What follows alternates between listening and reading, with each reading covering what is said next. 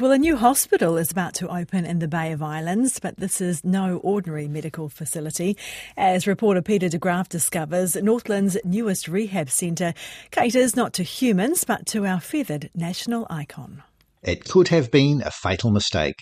A curious young Kiwi exploring its patch at Opito Bay, near Kerikeri, somehow managed to squeeze through a fence and fall into a swimming pool filter. A builder working nearby discovered the bird, nearly dead, the following morning.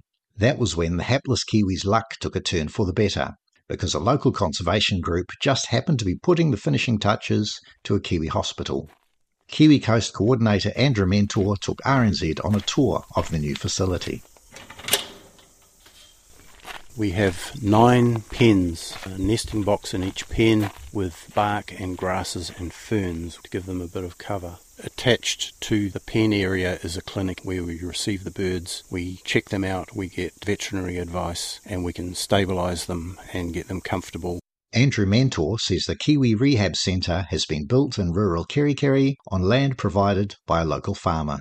We anticipate receiving kiwis here because of drought and climate change, or birds that have been attacked by a dog or feral cat and have survived that. We can stabilise them and bring them here for recovery.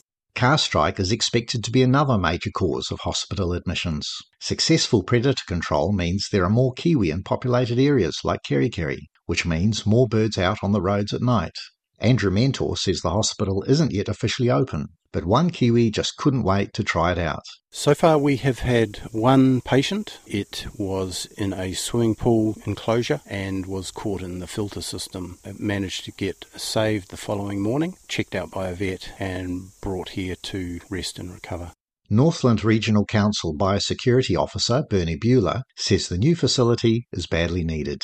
For a long time, we've had to take the kiwi down to Whangarei to the bird recovery centre down there. It's a really good place, but it's a long way to travel and a long way to travel back. It stresses the birds, it's not good for them. So, absolutely magic to have a kiwi rehab in the Bay of Islands. Having a local facility also means rescuers and local conservation groups can be more involved in the birds' rehabilitation and return to the wild.